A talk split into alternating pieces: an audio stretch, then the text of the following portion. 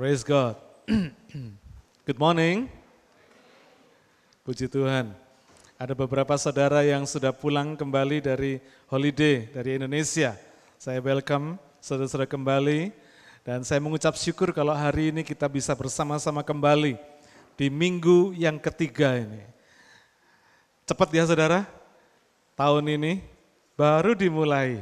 Sudah minggu ketiga saudara, luar biasa ya. Nah saudara minggu yang lalu kita sudah belajar dari Abraham bahwa hidup yang penuh kepastian itu adalah hidup yang percaya kepada Tuhan, hidup yang berani memberikan apa yang diminta oleh Tuhan. Minggu lalu kita sudah belajar bagaimana Tuhan memberikan janji kepada Abraham. Apa janjinya saudara? Keturunannya akan seperti bintang di langit. Lalu apa?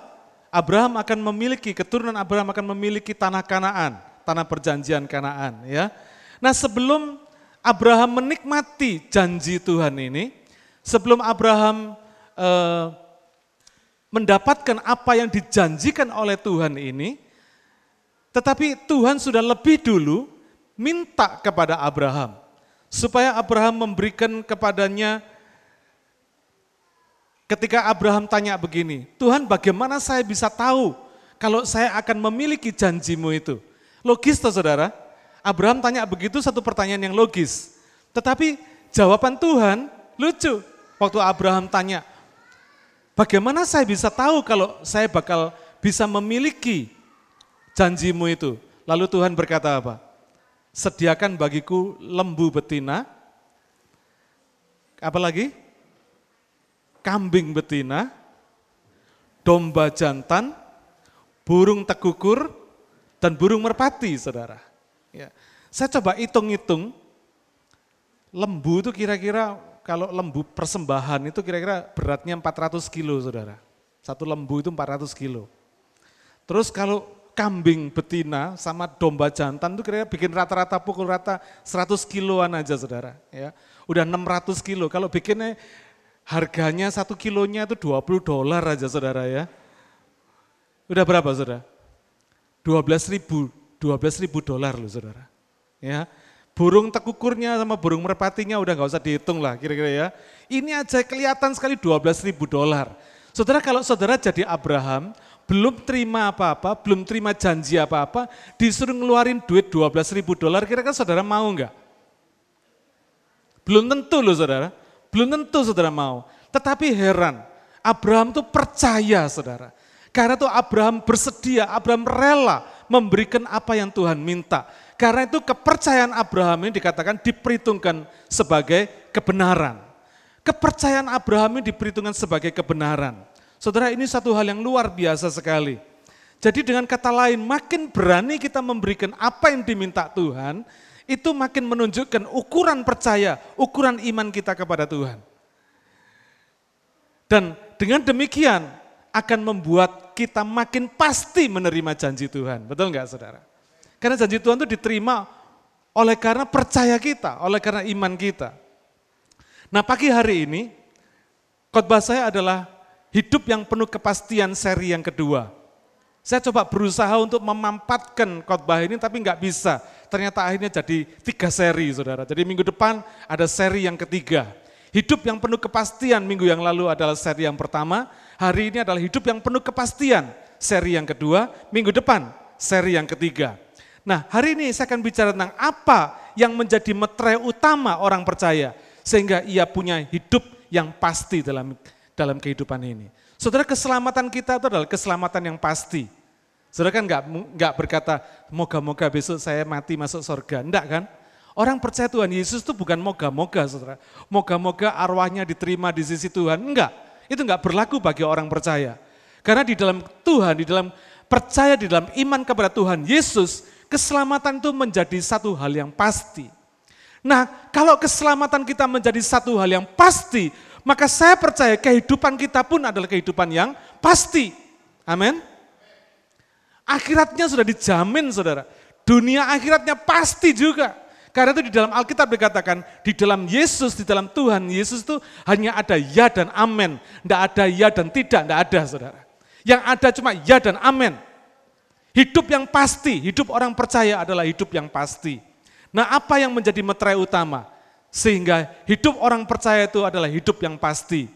Yaitu hidup yang dijamin oleh perjanjian darah dengan Tuhan. Mari kita baca kelanjutan dari minggu yang lalu, yaitu kitab kejadian pasal yang ke-15 ayat 17 sampai 21. Kejadian pasal 15 ayat 17 sampai 21.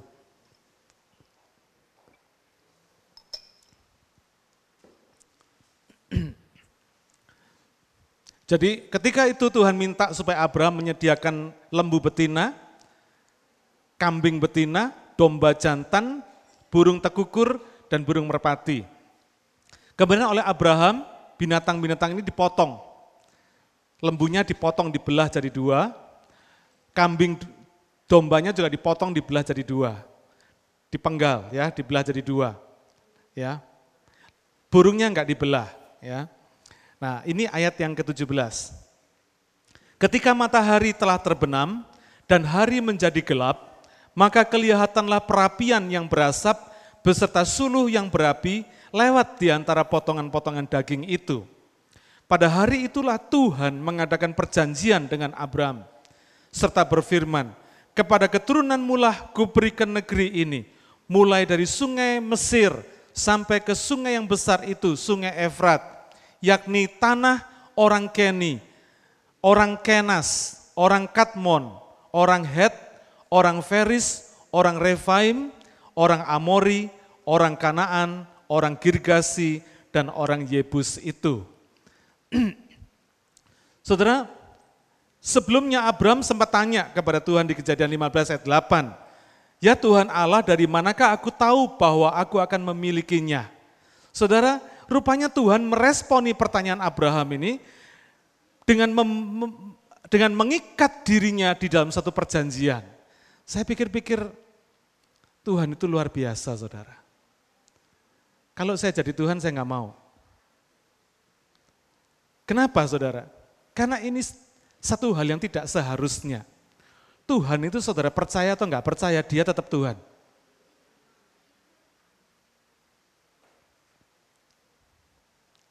Meskipun saudara meragukan Tuhan, ada banyak orang pada hari ini meragukan Tuhan. Tuhan tuh ada enggak sih? Tuhan tuh mau tolong saya enggak sih? Tuhan tuh bisa melindungi saya enggak sih? Tuhan tuh bisa sembuhkan saya enggak sih? Ada banyak orang yang hari ini meragukan Tuhan.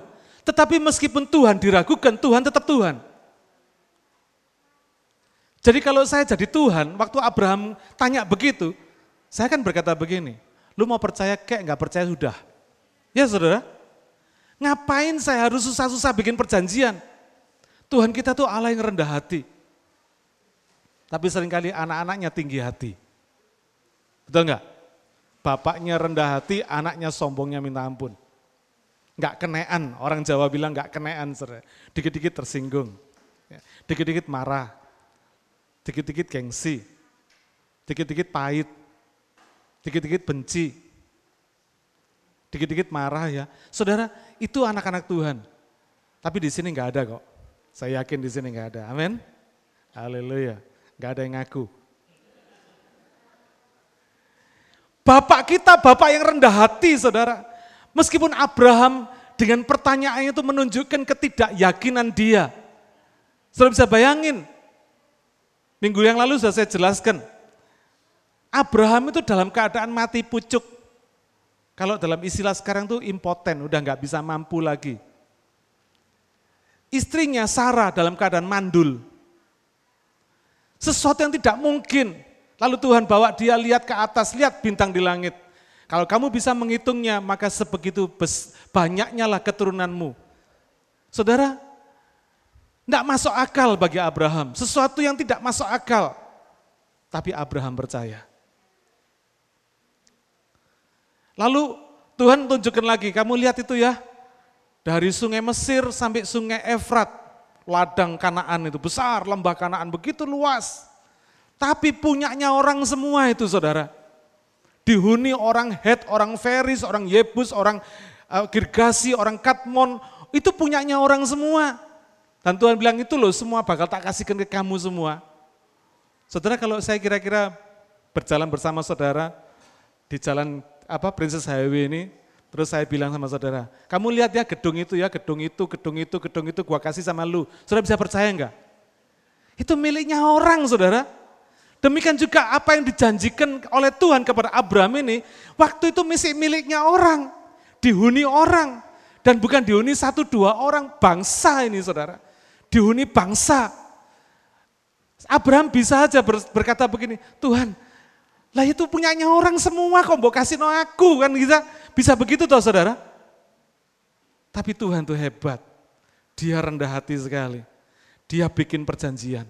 Dia minta supaya Abraham sediakan binatang-binatang tadi, kemudian dipotong jadi dua, lalu Tuhan malam ketika hari mulai gelap, dikatakan di situ, api Tuhan turun dari langit, seperti suluh katanya. Api Tuhan itu seperti suluh, berjalan di antara potongan-potongan daging tadi itu. Dahsyat enggak saudara? Tuhan mengikat perjanjian dengan Abraham. Dia mengikat satu covenant dalam bahasa Inggrisnya. Apa artinya? Yang pertama, perjanjian Allah ini disahkan dengan hadiratnya sendiri. Kalau saudara bikin perjanjian di Indonesia misalnya ya, saudara pastikan ada meterainya, betul enggak? Saudara pakai meterai 6000 ya. Teken di atas meterai. Artinya apa? Meterai itu mewakili otoritas kekuasaan negara Indonesia itu diwakili oleh meterai itu. Jadi waktu saudara teken perjanjian di situ, artinya saudara mengikut sertakan otoritas kekuasaan negara Indonesia di atas perjanjian saudara. Itu meterai. Presidennya nggak ikut-ikut, kekuasaan negara ini cuma diwakili oleh meterai ini aja. Tapi Tuhan dahsyat. Perjanjian Allah dengan umatnya tidak diwakili oleh loh batu, tidak diwakili oleh apa pun juga, tetapi diwakili oleh kehadiran Allah sendiri. Api Tuhan sendiri turun dari langit, seperti suluh berjalan di antara potongan-potongan daging ini. Saudara luar biasa. Artinya perjanjian Allah dengan umatnya, perjanjian Bapak di sorga dengan saudara, itu disahkan dengan kehadiran Allah sendiri. Karena itu ketika saudara terima Yesus, Tuhan sebagai Tuhan dan Juru Selamat saudara, dia masuk dalam hidup saudara. Dia hadir dalam hidup saudara, dwelling in you. Tinggal bersama saudara, bukan hinggap, bukan hinggap terus pergi lagi, bukan hinggap lagi pergi lagi, enggak. Tetapi Tuhan itu hadir, reside in you, tinggal bersama engkau, tinggal bersama kita. Itu Tuhan. Jadi perjanjian Allah itu disahkan oleh ke, oleh kehadirannya sendiri. Bukan oleh meterainya, bukan oleh cincin kekuasaannya, tetapi oleh kehadirannya sendiri. Karena itu pengesahan perjanjian Allah ini dahsyat. Allah hadir di situ untuk mengesahkan perjanjiannya. Karena itu perjanjian Allah ini betul-betul luar biasa saudara. Saudara bisa bandingkan ketika bangsa Israel di padang gurun, Ketika malam gelap, ada tiang api di sana, betul? Waktu Musa lihat semak, ada semak yang ter, seperti terbakar di situ. Api bicara tentang, sulu ini bicara tentang kehadiran Allah sendiri. Makanya ketika Musa lihat semak seperti terbakar, Tuhan bilang, hei tanggalkan kasutmu, karena tanah yang kau injak itu kudus adanya. Saudara kehadiran Tuhan, perjanjian Allah Bapak dengan saudara dan saya, perjanjian Tuhan Yesus dengan saudara dan saya adalah perjanjian disahkan oleh kehadirannya sendiri. Dia nggak wakilkan yang lain-lain, tapi Allah sendiri hadir. Roh Kudus sendiri ada bersama kita, Tuhan bersama kita. Amin. Saudara, karena itu yakinlah hidup saudara, engkau tidak pernah sendirian. Apa pun keadaan saudara, betapa beratnya pun persoalan saudara, saudara tidak pernah sendirian. Perjanjian Tuhan ini bukan seperti kontrak manusia, yang punya expired date. Ya, kontrak manusia itu ada batasnya, saudara. Mesti diperbarui lagi. Ya. Tapi kontrak Tuhan ini seperti covenant. Kehadirannya seperti covenant. Karena hadiratnya kekal. Saudara, luar biasa. Karena itu kontrak atau perjanjian, covenant dengan Tuhan itu seperti marriage, seperti perjanjian nikah, perjanjian kawin. Karena itu orang kawin, orang Kristen kawin tidak boleh cerai. Ya, nggak boleh cerai. Apa pun yang terjadi nggak boleh cerai. Karena Tuhan hadir di sana. Tuhan yang saudara undang untuk menjadi saksi kesatuan saudara suami istri. Dia tidak akan pernah mau jadi saksi perceraian saudara. Allah itu hadir di situ, mengesahkan perjanjiannya. Satu kali, kalau saudara pelajari dalam satu kebudayaan Indian Apache, seorang anak Indian itu kalau mau dewasa, dia harus melalui satu upacara. Upacaranya bagaimana? Anak ini, anak laki ini, matanya ditutup oleh kain. Waktu malam hari sudah mulai langit mulai gelap, matanya ditutup oleh kain, dibawa ke hutan. Ditaruh, didudukan di tengah-tengah hutan belukar, hutan rimba. Malam-malam, dia nggak boleh buka apa penutup matanya, dia harus duduk di situ semalam-malaman. Saudara bisa bayangin, anak yang baru akil balik, kira-kira umurnya baru 16-17 tahun gitu ya, harus duduk di tengah hutan rimba seperti itu, tanpa dibekali oleh apa pun juga, dia harus bisa mendengar suara-suara binatang-binatang buas di, di hutan itu semalam-malaman. Nah yang tahan mentalnya, yang tidak takut, yang tidak buka e, selubung matanya, dan yang tidak lari pulang, anak ini akhirnya dianggap dewasa. Ya. Nah saudara satu hari ada seorang anak Indian Apache yang akan dibawa, dinobatkan sebagai anak yang dewasa. Dibawa ke hutan. Sudah, kata papanya, udah ya kamu tinggal di sini, kamu tak tinggal. Kamu tunggu di sini, besok kalau matahari sudah mulai bersinar, nah itu saatnya kamu boleh buka uh, penutup matamu. Dah, tinggal saudara. Anak ini semalam-malaman dengerin suara binatang buas ya Saudara bisa bayangin suara kalau di dalam hutan itu apa aja. Ya. Saya pernah satu kali mendaki Gunung Merapi. Waktu itu Gunung Merapi di Indonesia masih ada macannya, saudara. Ya. Saya pendaki gunung, saya suka mendaki. Saya bersama teman-teman mendaki gunung. Kita sebelum mendaki biasa kan saudara diperlengkapi dengan pisau, bayonet segala macam saudara ya, perlengkapan buat mendaki untuk jaga-jaga di perjalanan. Tapi ketika kami mendaki sudah di lereng, belum sampai ke atas, kami masuk ke hutan, hutan-hutan hutan Merapi terkenal sangat buas sekali. Ada banyak ular piton di sana di ketinggian sebelum 1200 meter. Nah, di atas 1200 meter udah mulai lereng. Ketika kami mulai masuk ke satu satu tempat yang agak e, rimbun gitu Saudara, kedengaran suara auman harimau. Baru baru aumannya saja, hau. Saudara tahu, saya kagetnya minta ampun saudara. Saya kaget sekali begitu dengar haung itu, haungnya harimau itu saudara, itu bisa bikin bulu kuduk berdiri. Teman saya yang semula di perjalanan ngocehnya banyak, begitu dengar haung, langsung berlutut kenceng di celana saudara. Ketakutan. Kenapa? Karena suara binatang buas itu begitu mencekam saudara. Menakutkan betul-betul. Saya harap saudara cuma bisa dengar suaranya di tarung gasu aja ya. Jangan coba-coba di hutan. Saya takut saudara nanti harus kencing di celana. Saudara begitu mengerikan. Nah anak ini semalam-malaman ada di hutan, harus mendengar suara-suara binatang-binatang buas itu yang sangat mengerikan. Dia ketakutan terus, dia ketakutan terus. Semalam-malaman dia terus bergumul. Dengar suara harimau, dengar suara babi hutan. Saudara kalau pernah kalau bagi saudara yang pernah berburu ataupun yang mendaki gunung, sudah pernah ketemu babi hutan, suaranya aja udah nggak enak, saudara ya. Suara babi hutannya, apalagi wajahnya lebih jelek lagi dari suaranya, saudara ya.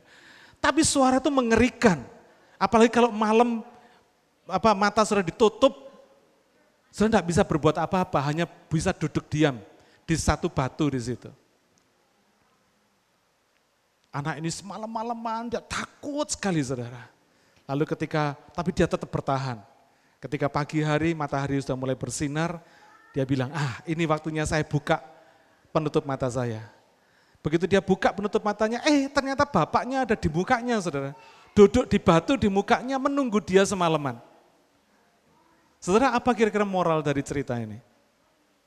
Kadang-kadang di dalam hidup kita, Tuhan tuh mengizinkan kita untuk supaya iman kita tuh jadi dewasa, kita tuh dibawa sama Tuhan untuk menghadapi perkara-perkara yang sering kali menakutkan kita. yang sering kali menjadi momok dalam kehidupan kita, yang sering kali membuat kita takut menghadapi persoalan-persoalan. Tapi percayalah, kalau bapaknya Indiana Pace tadi nunggu anaknya di mukanya, maka bapak kita di sorga nungguin kita enggak? Hidup bersama kita saudara, amin. Kita tidak akan pernah dibiarkan melalui malam gelap sendirian. Anak Tuhan tidak pernah menghadapi malam gelap sendirian. Anak Tuhan bersama Bapak di sorga, hidup bersama-sama. Kenapa? Karena perjanjiannya disahkan oleh kehadirannya. Sekali dia hadir dalam hidup saudara, dia tidak pernah tinggalkan saudara. Dia akan bersama-sama saudara selamanya. Kalau bapaknya anak Indian apa ini tahu bertanggung jawab atas keselamatan anaknya, maka bapak di sorga juga demikian. Lebih daripada itu. Amin saudara. Dia tahu persis bagaimana menjaga keselamatan saudara, bagaimana melindungi saudara di setiap persoalan saudara, bagaimana harus membawa saudara, memimpin saudara melewati jalan liku-liku kehidupan yang sering kali menakutkan, menghadapi setiap persoalan yang sering kali mengerikan kita. Tapi kalau kita tahu prinsip perjanjian ini disahkan oleh kehadiran Allah sendiri, maka kita tidak akan pernah ada alasan untuk takut dalam hidup ini. Tidak peduli saudara hari ini sakit apa, tidak peduli saudara hari ini mengalami persoalan apa, Allah bersama saudara. Engkau tidak pernah menghadapi hidupmu sendirian. Engkau tidak pernah berjalan sendirian. Bapak di sorga bersama kita semua. Amin. Haleluya. Praise God. Oleh karena itu saudara kita tidak perlu takut apa pun yang terjadi dalam malam-malam gelap dalam masalah-masalah kita. Karena kita percaya Bapak selalu hadir di tengah kesulitan kita. Saudara, Yang kedua, perjanjian Allah ini meliputi semua orang tanpa pandang bulu. Saudara ada banyak orang yang berkata demikian, Pak, apa kira-kira Tuhan mau terima saya? Saya ini backgroundnya jelek, tidak baik. Saya tahu tentang diri saya sendiri. Mungkin orang tidak tahu, orang lihat saya baik, tapi saya tahu bahwa diri saya tidak baik. Apa kira-kira Tuhan mau? Tuhan tuh kan paling senang sama orang yang baik-baik ya toh. Tapi mana Tuhan tuh bisa sih terima saya yang tidak baik. Saudara, perjanjian Allah dengan Abraham ini dilakukan dengan mengorbankan binatang. Lembu itu kalau sudah nanti pelajari dalam kisah selanjutnya setelah Tuhan memberikan 10 perintah Allah kepada Musa, maka kita tahu bahwa lembu itu adalah syarat persembahan untuk orang-orang kaya lembu, makin kaya, paling kaya mesti mempersembahkan apa? Lembu, saudara. Kurang kaya dikit mempersembahkan? Kambing. Kambing betina. Kurang kaya lagi masih tetap kaya, masih terhitung lumayan, cukupan gitu saudara ya. Mempersembahkan apa? Domba jantan. Lebih miskin lagi mempersembahkan tekukur, burung. Burung tekukur. Lebih miskin lagi mempersembahkan burung merpati. Itu aturannya Tuhan. Lah, apa yang diminta oleh Tuhan kepada Abraham ini mulai dari lembu betina sampai ke burung merpati. Artinya apa? Perjanjian Allah ini mencakup meliputi segala level orang. Mulai dari orang kaya, pembesar, penguasa sampai orang yang paling sederhana pun Allah memberikan perjanjian yang sama. Allah memperlakukan yang sama, tidak pernah pandang bulu, saudara. Kalau pendeta sering kali lain, Biasanya sama pendeta orang yang kaya-kaya diperhatiin sama pendeta.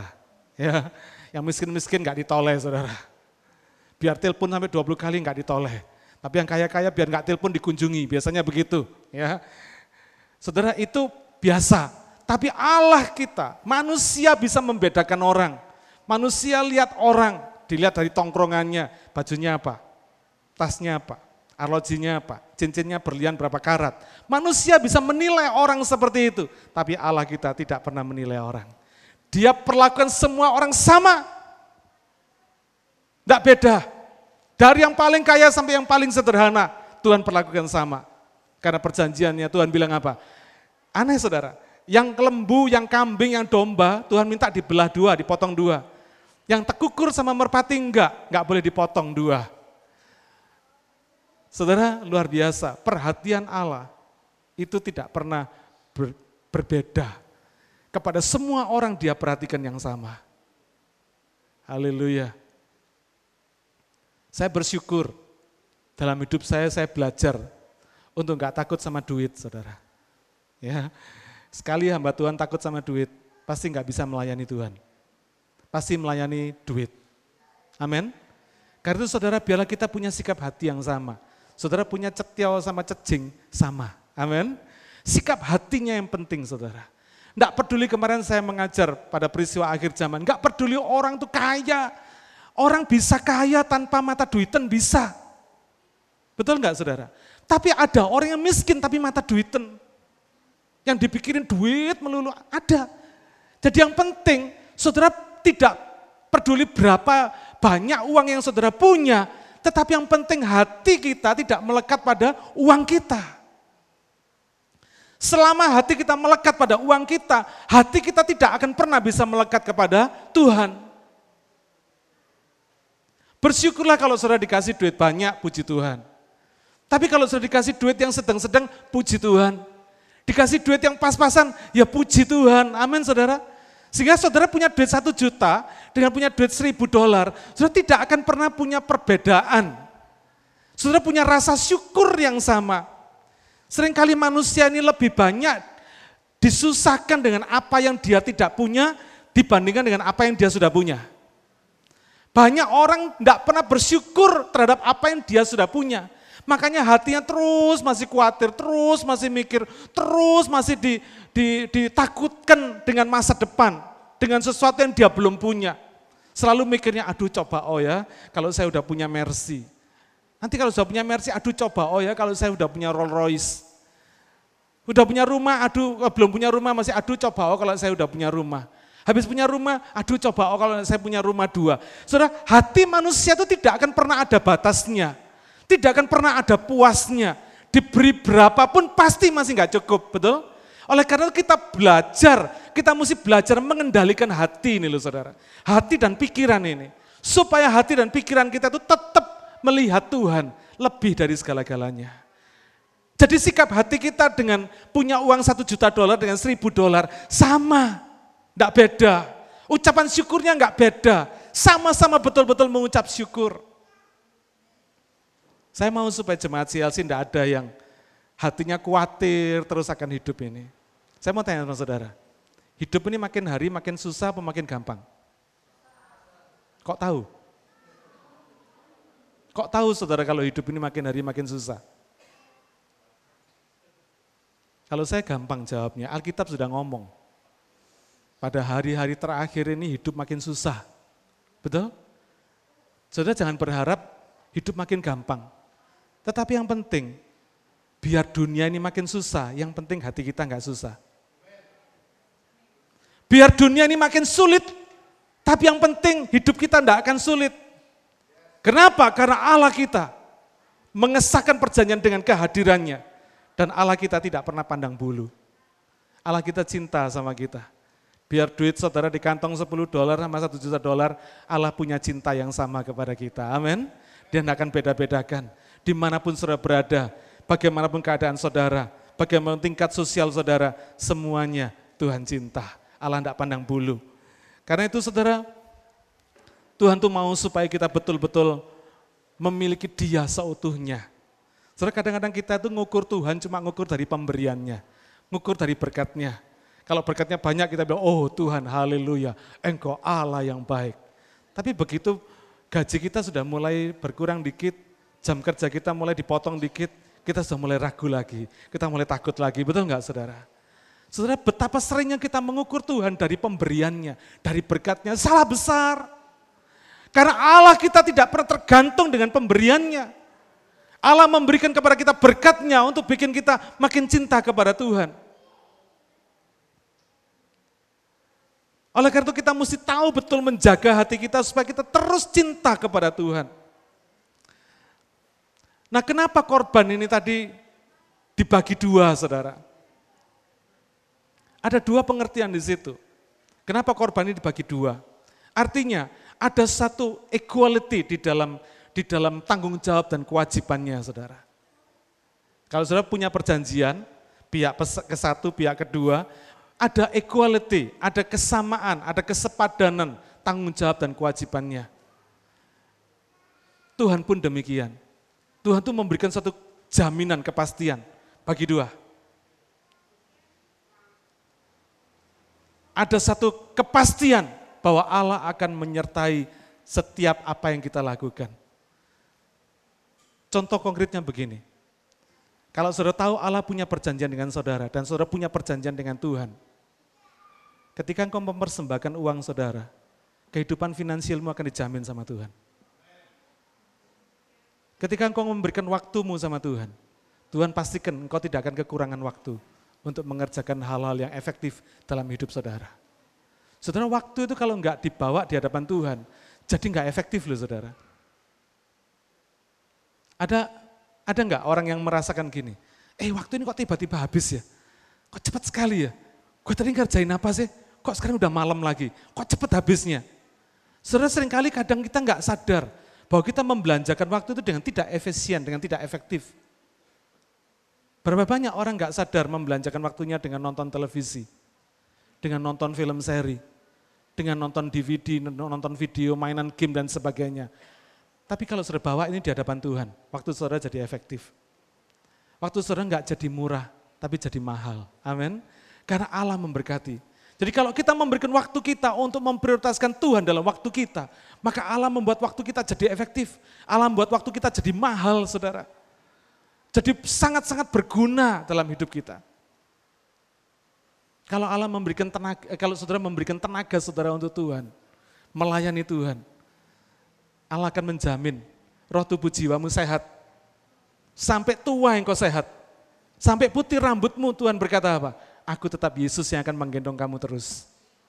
Dia akan jamin hidup kita. Roh tubuh kita sehat, gak sakit-sakitan. Saudara, mengapa kok sering kali banyak orang itu sakit-sakitan? Kenapa banyak orang umur 50, 60 sudah pekun? Kenapa saudara? Saudara pernah dengar penyakit demensia Alzheimer? Satu penyakit penurunan kualitas otak. Jadi ternyata setiap hari itu ada kira-kira 10 ribu sel otak yang mati saudara. Nah, agar supaya kita itu bisa menghidupkan kembali, bisa otak kita bisa memproduksi sel kembali, maka dibutuhkan satu aktivitas terhadap otak kita. Aktivitas yang berbeda, aktivitas yang baru, yang selalu baru. Jadi kalau misalnya saudara biasa sikat gigi dengan tangan kanan misalnya. Saudara hari ini coba bikin sesuatu yang berbeda. Sikat gigi dengan tangan kiri. Setiap sesuatu yang baru yang saudara kerjakan, itu merupakan signal bagi otak saudara untuk apa? Memproduksi sel yang baru. Saudara biasa naik mobil, kan saudara sing yang nyetir kan selalu buka pintunya dari tempat pintu kan, tempat tempat nyetir kan. Coba saudara bikin, saudara masuknya dari pintu yang sampingnya. Ada sesuatu yang baru, Begitu saudara melakukan sesuatu yang baru, saudara mau nyetir, setirnya di sini, saudara masuknya dari sini. Itu memberikan signal di dalam otak saudara untuk, hei ada yang baru. Sesuatu yang dibutuhkan, ada sesuatu yang merasa dibutuhkan. Sehingga saudara akan mengalami pertumbuhan otak. Membuat otaknya akan membuat sel-sel barunya sendiri. Saudara kalau mau naik, naik mobil, saudara lebih senang, lebih senang nyetir atau lebih senang disetirkan orang? Hah? Lebih senang disetirin ya? Ciami saudara. Pinter saudara ya. Supaya apa? Gua bisa tidur pak, katanya saudara ya. Gua bisa siusi ya. Yang nyetir saudara suruh mencicil, saudara tidur di situ ya. Tapi saya mau kasih tahu, good news buat yang suka nyetir. Karena ketika saudara nyetir, saudara konsentrasi. Ada mobil, ada ada kendaraan yang lain-lain. Ketika saudara nyetir, ketika saudara konsentrasi, ketika saudara melakukan satu aktivitas saudara, maka di situ adalah signal bagi otak saudara untuk membuat otak saudara menumbuhkan sel yang baru lagi. Dan bagi saudara yang sukaannya tidur, ini ada bad news buat saudara. Bukan maksudnya tidur tidur istirahat bukan ya. Ada orang yang hobinya tidur saudara. Gak ada kerjaan, tidur. Gak ada kerjaan, tidur. Ada yang begitu saudara. Jadi satu hari bisa tidur lebih dari 12 jam. Masih kurang. Ada. Nah yang hobinya tidur begini bad news. Karena otak saudara akan meluruhkan dirinya sendiri. Akan mem, akan bunuh diri sendiri otaknya. Karena apa? Enggak dipakai. Enggak mungkin toh orang tidur terus ngitung duit. Ngitung duit kan enggak mungkin toh. Enggak ada. Orang tidur ngitung duit, orang tidur terus mikir ini, mikir itu, enggak ada. Orang tidur betul-betul free. Nah otak yang begini, yang di, yang tidak digunakan dalam waktu yang panjang begitu, dia merasa apa? Dia merasa udah nggak dibutuhkan. Dia kan bunuh diri saudara. Oh, sel-selnya itu akan makin lama makin berkurang, makin berkurang, makin berkurang. Saudara kalau lihat orang orang tua, orang yang udah pikun, itu otaknya yang semula segini gedenya, jadi nyusut kecil. Makanya pikun saudara. Jadi syaraf-syaraf kognitifnya itu nggak dipakai, nggak bisa berjalan dengan baik. Ditanya siapa namanya? Namanya Agus bisa jadi Benny. Bisa beda. Lu sudah makan belum? Sudah makan empat kali masih bilang belum? Karena secara kognitifnya udah nggak bekerja lagi. Karena nggak dipakai saudara. Karena itu bersyukur. Kalau saudara hari ini adalah orang yang aktif. Amin. Jangan jangan bersungut-sungut. Makin repot saudara, makin bersyukur. Karena otak sudah digali terus, diasah terus. Bikin sesuatu yang baru. Saudara kebanyakan kenapa otak kita akhirnya tidak merasa perlu untuk menimbulkan atau menumbuhkan sel-sel yang baru. Karena tidak pernah diajak untuk kreatif saudara. Tidak pernah diajak untuk melakukan sesuatu. Ya. Bikin sesuatu saudara. Bikin masak pun juga begitu. Banyak ibu-ibu melakukan urusan rutin masak ya toh. Tapi begitu saudara masak itu dengan kreatif lain loh saudara. Saya di Australia bersyukur Henny tinggal di rumah saya. Dia tukang masak, dia pinter masak, saudara. Saya ini seumur-umur baru tahu ada soto dikasih blending wolo, saudara. Enak. Tidak percaya minta dia suruh masakin. Betul. Sesuatu yang kreatif, meskipun masaknya sama. Tapi kalau saudara memasaknya dengan kreatif, otak saudara akan berkembang. Dan otak itu kalau makin lama dipakai, makin pinter saudara. Makin tajam, jadi jangan pernah percaya bahwa saudara sudah tua, oh bakalnya pekon, enggak. Saya yakin meskipun kita sudah tua, ada umur sekalipun, tapi kalau otak kita terus dipakai dengan kreatif, maka saya percaya otak kita makin tajam. Musa umurnya 120 tahun. Dikatakan kekuatannya tidak berkurang, matanya tidak rabun. Dan saya percaya otaknya pun tidak pekun, saudara. Saya percaya. Saya berdoa, supaya tidak ada satupun jemaat CLC yang pekun. Nanti ke gereja bablas ke Rockdale. Jangan. Ya, enggak ada. Saya berdoa supaya Tuhan kasih aktivitas, kasih kreativitas untuk jemaat ini. Supaya betul-betul memiliki hidup yang efektif di hadapan Tuhan. Tidak melakukan perkara-perkara yang sia-sia, tapi betul-betul menjadi anak-anak Tuhan yang diberkati Tuhan sampai lanjut usianya, sampai dalam usia emasnya tidak berkurang. Kesehatannya tidak berkurang, otaknya, kecerdasannya tidak berkurang, kreativitasnya tidak berkurang, dan berkat Allah terus makin melimpah. Amin. Haleluya. Itu yang kedua. Bagaimana Tuhan itu memberikan perjanjiannya, tidak pandang bulu. Binatang itu dibagi dua. Apa maksudnya? Karena di dalam perjanjian Allah ini ada dua kehidupan yang menjadi saling terikat satu sama lain. Saudara kalau satu binatang dibagi dua, artinya kalau satu pihak pegang yang satu, satu pihak pegang yang dua, artinya di situ ada saling keterikatan dalam satu kehidupan. Hidup Allah terikat dengan saudara, hidup saudara pun terikat dengan Tuhan. Itu perjanjiannya. Tanpa pandang bulu. Dahsyat ya. Allah itu mau mengikatkan diri seperti itu kepada kita memberikan hidupnya kepada saudara, dan demikian juga minta supaya hidup saudara diberikan kepada dia. Itu perjanjian Tuhan. Karena itu di dalam Allah, itu bukan cuma duit saudara tok yang yang jalan, enggak. Enggak jalan saudara. Ada banyak orang berkata, oh yang penting kan duit saya yang melayani Tuhan, saya enggak perlu melayani Tuhan. Salah. Tuhan enggak butuh duit saudara untuk melayani Tuhan. Tuhan mau supaya hidupmu persembahan yang kudus yang berkenan kepada Tuhan. Hidup kita diberikan sama Tuhan. Karena apa? Karena hidup Tuhan sudah diberikan kepada kita. Itu intinya. Kenapa perjanjian Allah itu dimeteraikan dengan perjanjian darah. Luar biasa saudara. Haleluya. Yang ketiga,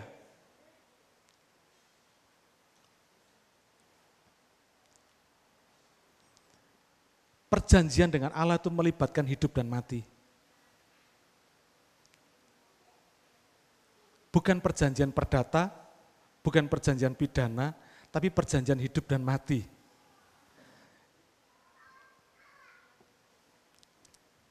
Kenapa Allah minta mulai dari zaman Habil? Sudah ingat ya? Kain waktu mempersembahkan kepada Tuhan, dia persembahkan apa? Tanaman-tanaman. Dulu saya mikir saudara, loh kan memang kain itu istilahnya tukang kebun, ya, tukang tanam sayur. Ya kalau dia mempersembahkan kepada Tuhan sayur-sayurannya, ya mestinya ya cengli toh. Dia dia pengusaha kebun sayur, dia mempersembahkan sayur di hadapan Tuhan. Kan mestinya ya diterima sama Tuhan. Tapi ternyata enggak. Habil mempersembahkan binatang, korban domba.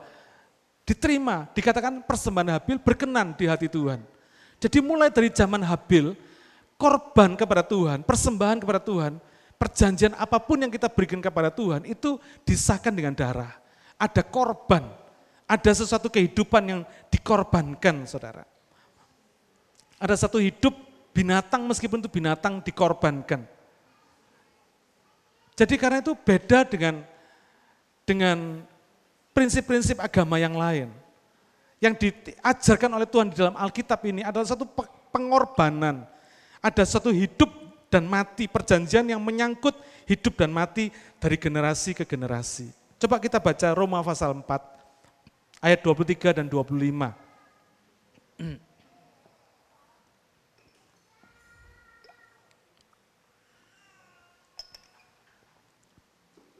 Roma pasal 4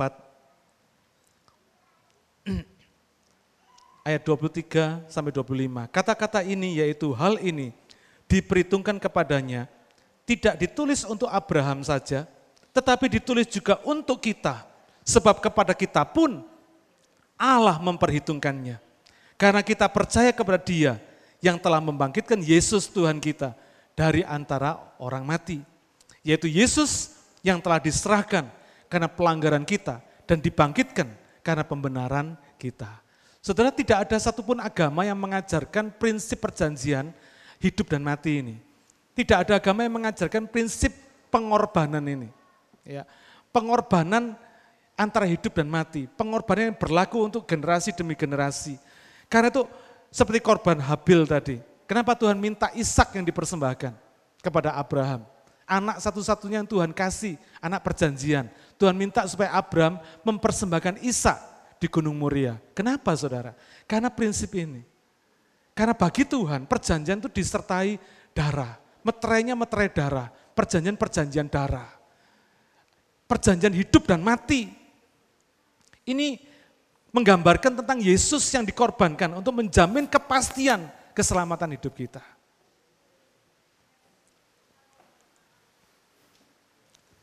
Satu hari seorang raja. Dia sudah tua, dia merasa perlu menemukan orang yang tepat untuk menggantikan singgasana kerajaannya. Lalu dia bikin pengumuman. Bagi saudara-saudara semua rakyatku yang memang merasa mampu ataupun memang mau menjadi pengganti aku, silahkan datang. Pada hari yang ditentukan banyak orang datang. Lalu raja ini membagikan kepada mereka satu benih. Ini benih kacang. Semua orang tahu kalau ini benih kacang. Bagikan semua. Lalu raja berkata demikian sama rakyatnya. Kamu semua tak kasih satu-satu semua ya. Pria-pria ini semua tak kasih satu-satu semua. Kamu tanam. Saya kepingin melihat tanggung jawab kamu memelihara dan menanam ini. Sampai sejauh mana kamu bisa bertanggung jawab tak serai satu biji kacang ini. Kalau kamu bisa bertanggung jawab atas satu biji kacang ini, maka saya bisa berbesar hati. Kamu bisa tak serai tanggung jawab kerajaan ini katanya. Tak kasih waktu kamu enam bulan, enam bulan kamu kembali nanti, saya ingin lihat hasil jeripayamu, hasil tanggung jawabmu. Lalu enam bulan kemudian, Orang-orang bawa semua. Ada yang pertumbuhnya kecil, ada yang besar dan sebagainya. Mereka saling melihat satu sama lain. Saling membanggakan apa yang mereka kerjakan. Lalu ada satu orang saudara, cuma bawa tanah sama bijinya. Enggak tumbuh apa-apa di situ. Dia juga heran kenapa biji yang dia terima ini kok enggak tumbuh di situ. Tapi orang ini orang yang jujur. Ya enggak tumbuh ya sudah dibawa. Tunjukin sama raja. Raja melihat semua hasil tanaman orang-orang ini. Lalu raja sampai kepada satu orang yang cuma bawa potnya saja sama bijinya yang masih ada di situ. Dia berkata, Tuanku Raja maafkan saya. Saya sudah berusaha tak siramin tiap hari, tak jaga sama tak pupuk tiap hari. Tapi ternyata biji kacang yang saya terima ini tidak tumbuh-tumbuh. Katanya. Lalu Raja berkata demikian. Wahai rakyatku, ternyata saya kecewa. Dari sekian banyak orang yang jujur cuma satu. Kamu tahu enggak? Kamu kan tak kasih satu biji. Biji yang tak kasih ke kamu itu biji mati semua. Itu biji kacang sudah tak godok sama saya, udah enggak bisa ditanam. Saya kepingin nyoba, kepingin tahu kejujuran kalian ini sampai di sejauh mana. Ternyata kalian semua ini pembohong, penipu semua. Bijinya mau ganti semua. Makanya tumbuh semua. Lah orang ini orang jujur dia bilang. Dia enggak ganti sama sekali, makanya enggak tumbuh. Nah orang yang seperti inilah yang bisa saya percaya untuk menggantikan kerajaan saya. Kalau kamu semua tak kasih kerajaan, korupsi semua kamu katanya raja. Karena kamu nggak jujur semua. Ini yang jujurnya yang tulus hati. Ini yang bakalnya tak serai kerajaan. Akhirnya raja mengangkat dia menjadi penggantinya karena kejujurannya. Saudara, Bapak kita di sorga nggak pernah kasih kita biji yang mati.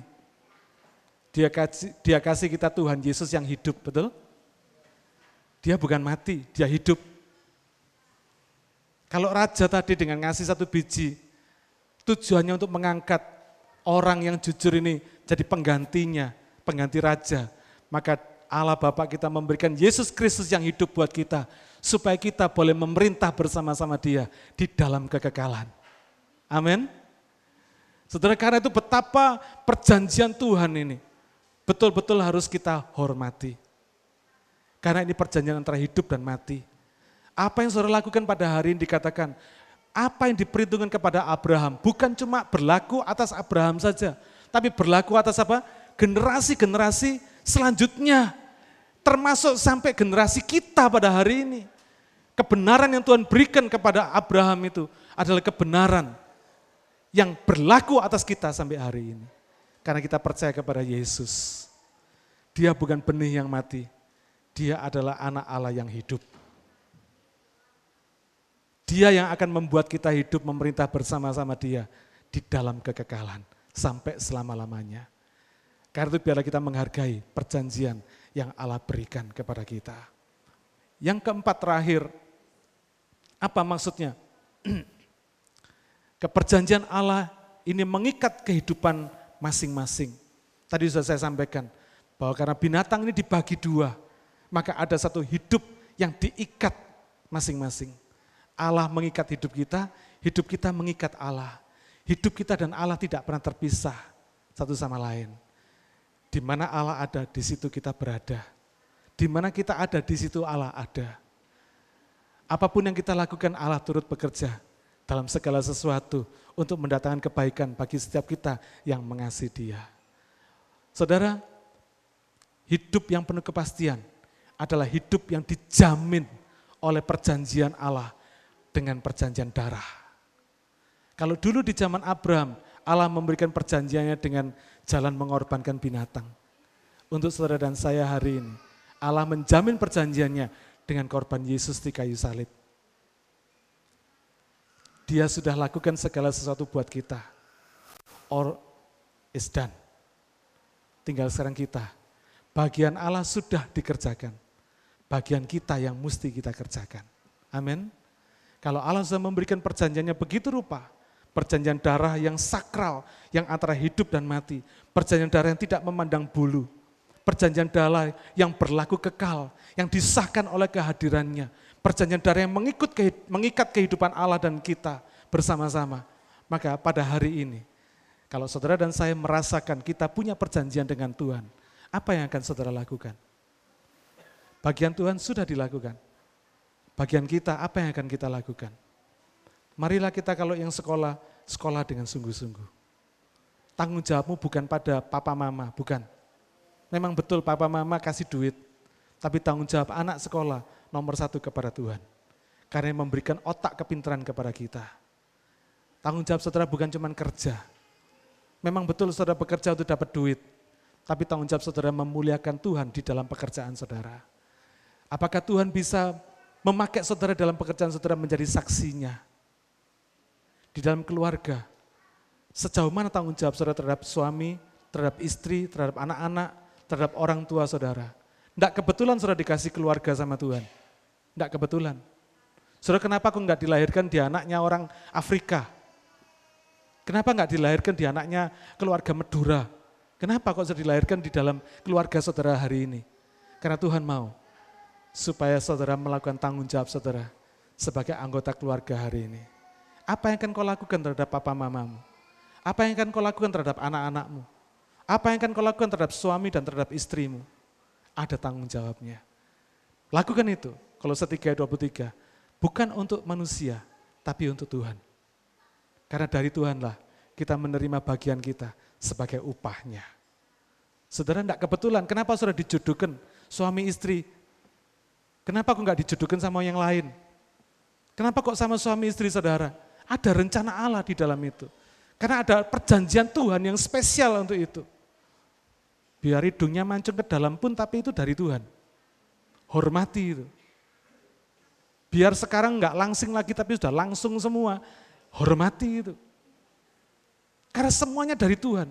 Apa yang dia sudah berikan, hormati itu. Dan saya percaya hidup kita adalah hidup yang penuh dengan kepastian. Rumah tangga saudara pasti bahagia. Kerjaan saudara pasti diberkati oleh Tuhan. Roh tubuh jiwa saudara pasti akan sehat kalau kita tahu prinsip perjanjian darah bersama Tuhan. Amin. Kita percaya, maka Allah memberi Tuhan sebagai kebenaran. Amin. Mari kita berdoa.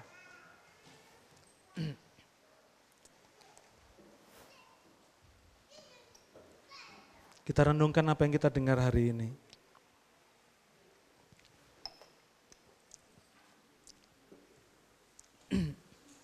Kita mengucap syukur karena Allah kita adalah Allah yang hidup, bukan Allah yang mati.